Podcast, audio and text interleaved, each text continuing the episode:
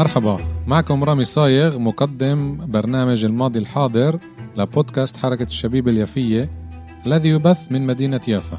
برنامج الماضي الحاضر سيشبك بين أحداث تاريخية وبين واقعنا الحالي الذي نعيشه بشكل خاص في البلاد وفي الوطن العربي بشكل عام. سأستضيف من خلال البرنامج شخصيات يافوية وفلسطينية للبحث في هذه الأحداث. فلاي فيش بإدارة حنا عابد.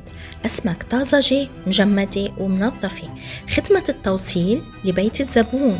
مفتوح يوميا ما عدا الأحد. شارع سلمة 17 هاتف 03 933 2930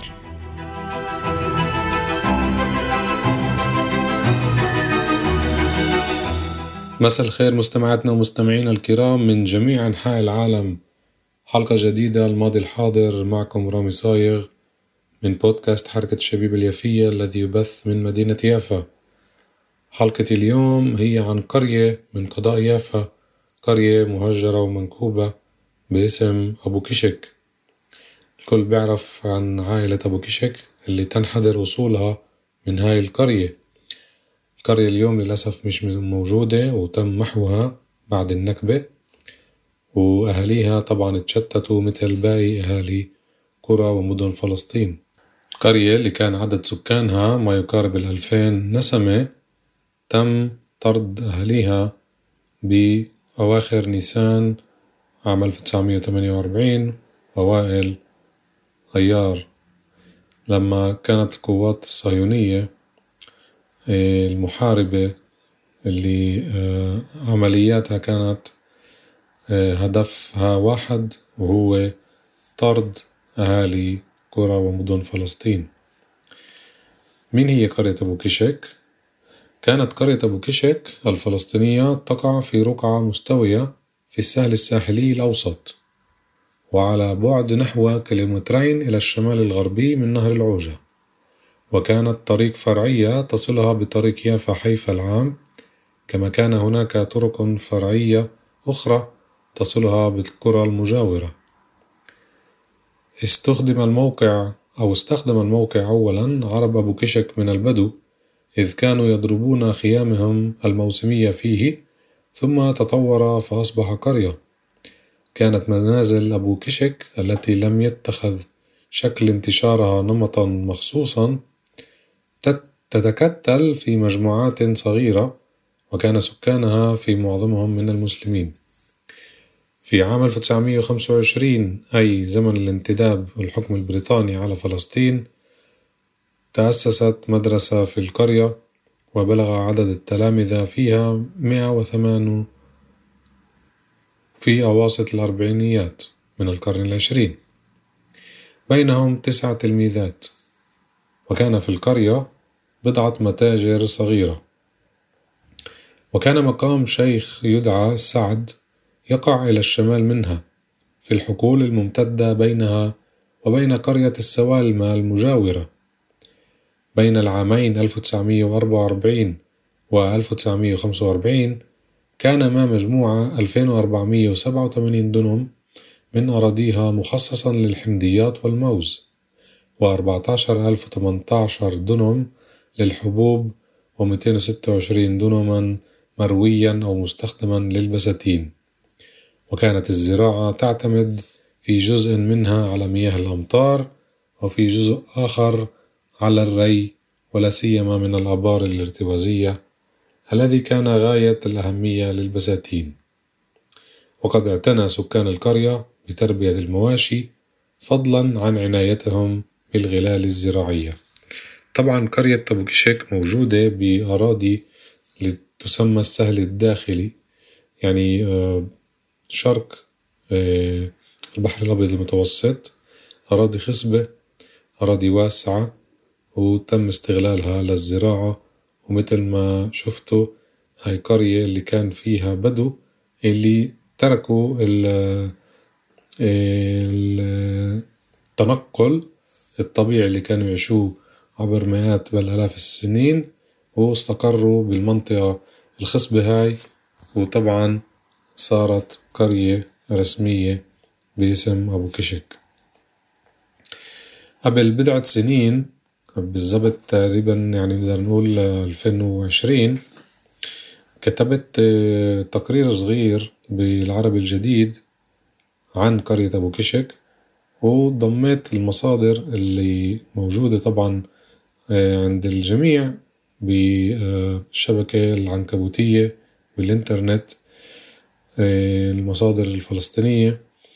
ضميت لها كمان شهادات هون من شهادة امرأة يهودية كانت ساكنة بمستعمرة هدى شارون اللي ملاصقة لقرية أبو كشك. وهاي القرية أو قصتها تشبه كتير قصص لقرى فلسطين اللي تم بناء مستعمرات بجانبها زي قرية وادي حنين قضاء الرملة زي قرية كفر سابا قضاء الكرم وزي القرية اللي, كت... اللي حكيت عنها بواحد من الحلقات بقضاء يافا اللي هي آه، جنب كساريا وملان ملان أمثلة لقرى اللي كانت عايشة بسلام وأمان لمئات السنوات. لحد ما إجا المشروع الاستيطاني الاستعماري الصهيوني وبنى أراضي زراعية بمحاذاة هاي القرى ومع السنين أخذ هاي القرى بالقوة. فيذكر أن العلاقات بين أهالي قرية أبو كشك ومستعمرة هدى شارون اليهودية الملاصقة للقرية كانت علاقات جيدة إذ تشارك الطرفان مصادر المياه وكانت الأراضي الزراعية ممتدة على القرية والمستعمرة مما ساعد على العلاقات الجيدة والمصالح الزراعية المشتركة تماما مثل ما كان في قرى وادي حنين والقرى الأخرى التي ذكرتها. وادي حنين طبعا بنوا جنبها نستسيونا بالثمانينات من القرن التاسع عشر وهاي القرية من أكبر قرى قضاء الرملة ومن أغناها أغنى القرى. كان فيها أراضي واسعة أراضي زراعية مثل باقي قرى فلسطين خاصة السهل الداخلي. وأهاليها كانوا من عدة مدن من الرملة من يافا. أهالي اللي كانوا أصحاب بيارات وأملاك كتيرة. وفي شهادة من قبل إحدى النساء اليهوديات اللواتي عشن تلك الفترة ذكرت أن العلاقات كانت طبيعية واليهود كانوا يسافرون في الباصات التي تمر في طريقها عبر القرى العربية الفلسطينية. وفي حالات معينة استمرت العلاقات إلى حد ما حتى بعد تهجير أهالي القرية إذ زارهم أحد أبناء القرية في أوائل الخمسينيات ليتفقد الوضع في قريته المهجرة. والناس الذين عرفهم من قبل التهجير رغم مقتل أخيه أثناء أحداث النكبة. يعني صارت في هيك قصص اللي أهالي القرى قدرت بس ترجع ولو كزيارة وكانت بعلاقات منيحة مع الجيران وهاي واحدة من الأمثلة. وذكرت المرأة أن أهالي القرية فرض عليهم الرحيل إثر الاشتباكات التي حصلت في البلاد وتلقي الأوامر من جيش الإنقاذ بإخلاء بيوتهم والعودة إليها بعد انتهاء المعارك. هاي الرواية اللي الكل بسمعها والكل صدقها وللأسف أهالي القرى والمدن صدقوها وما كانش في عندهم حل إلا يتركوا أملاكهم. وذكرت أيضا اللحظات التي تهجر فيها الفلسطينيون من اللد وذلك أثناء خدمتها في الجيش الاحتلال. مشيرة إلى السرقات التي قاموا بها اليهود أصحاب المركبات والشاحنات الذين وصلوا إلى بيوت الفلسطينيين المهجرة ومخازنها ونهبوا كل شيء متاح.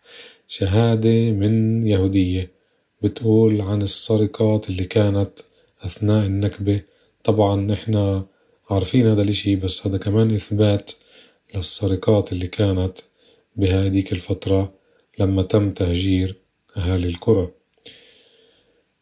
احتلال القرية وتطهيرها عرقيا. إمتى سقطت القرية بشكل رسمي؟ سقطت قرية أبو كشك على الأرجح في يد الصهاينة قبل مدة قصيرة من انتهاء الانتداب البريطاني على فلسطين في 15 أيار 1948 ويذكر المؤرخ الفلسطيني عارف العارف أن القوات الصهيونية كانت في تلك الآونة تسيطر على كامل المنطقة الساحلية الواقعة بين حيفا وتل أبيب. ومن الجائز أن تكون بوكشك تأثرت بالحوادث التي جرت في قرية الشيخ مؤنس المجاورة وقرية جريشة المحاذية لنهر العوجة إذ كانت القريتان تقعان مباشرة خلف حدود تل أبيب وكانتا هدفا للهجوم في أوائل الحرب من جهة شمال يافا. ويشير المؤرخ اليهودي بيني موريس إلى أن عملية إخلاء المنطقة الواقعة مباشرة إلى الشمال من تل أبيب إخلاء نهائيا قد تمت على يد عصابة الإرجون ولم ينفع اتفاق الهدنة الذي عقد سابقا بين سكان الشيخ مؤنس والهجناء في ردع الإرجون عن الاعتداء على زعماء القرية. ذلك أن مجموعة من هذه العصابة تسللت إلى داخل القرية في أواخر آذار 1948 وخطفت خمسة من هؤلاء الزعماء. وحمل هذا الهجوم الناس على الفرار بكثرة من المنطقة الساحلية المحيطة بالقرية. يعني المثلث القرى هاي جريشة شيخ مؤنس وأبو كشك هاي الموجودين على آه، قرب من نهر العوجة هدول القرى الثلاثة تأثروا من هاي الاعتداءات بشكل خاص لما تم اختطاف زعماء أو رجال من قرية أبو كشك اللي كانت تقاوم بهديك الفترة. بس طبعا زي ما قلنا بحلقات سابقة دايما الامدادات كانت هي السبب ل الانسحاب ولا الهزيمة ولا الاحتلال لأنه الامدادات العربية تعال نقول الفلسطينية كانت كتير ضعيفة وما كانش في صلة بين منطقة وأخرى. اليوم القرية طبعا مش موجودة زي ما قلت إيه، يحتل مجمع مسيج لصناعة الخردوات العسكرية الموقع ورقعة كبيرة محيطة به. وينبت الصبار وشجر اللوز قرب معبر بني فوق الطريق العام الذي يصل إلى المجمع. وثمة خارج السياج في الركن الجنوبي الشرقي من القرية بقايا منزلين كان أحدهما مدرسة خاصة لأولاد قرية السوالمة المجاورة. وأصبح موقع القرية اليوم ضمن ضواحي بلدة هرتلية الآخذة في التوسع. طبعا المصدر من كتاب كي لا ننسى للباحث الفلسطيني وليد الخالدي واقتطفت كمان من تقرير اللي كتبته بالعربي الجديد ب 28 أيار 2020 إيه، زي ما حكينا من قبل وبنحكي دايما هاي الحلقات مش بس لتمضاية الوقت أو للاستماع فقط الاستماع إنما كمان لكشف الحقيقة عن الجرائم اللي كانت واللي ما تمش محاسبتها حتى يومنا هذا. طرد الجماعي اللي كان لا ناس عزل وغير محاربين إنما كانوا يدافعوا عن أنفسهم وعن أرواحهم. وطبعا آه، الجيش الصهيوني كان هو المطوق والمحاصر لهاي الكرة. بشكركم كتير على الاستماع على حسن الاستماع. بتمنى إنه برامجنا تنال إعجابكم. برامج بودكاست حركة الشبيب اليافية. متنوعة كل يوم تنين وخميس تقدروا تسمعونا عبر التطبيقات سبوتيفاي بودبين جوجل اب ابل cast وكمان عنا صفحتين بفيسبوك صفحة حركة الشبيب اليافية اللي برضو فيها معلومات كتير مفيدة وعامة وصفحة بودكاست حركة الشبيب اليافية كمان حلقة كانت معكم الحلقة الأخيرة عن قرية أبو كشك ونأمل أنه تنال إعجابكم لحلقة جديدة نلتقي إن شاء الله. إلى اللقاء والله معكم.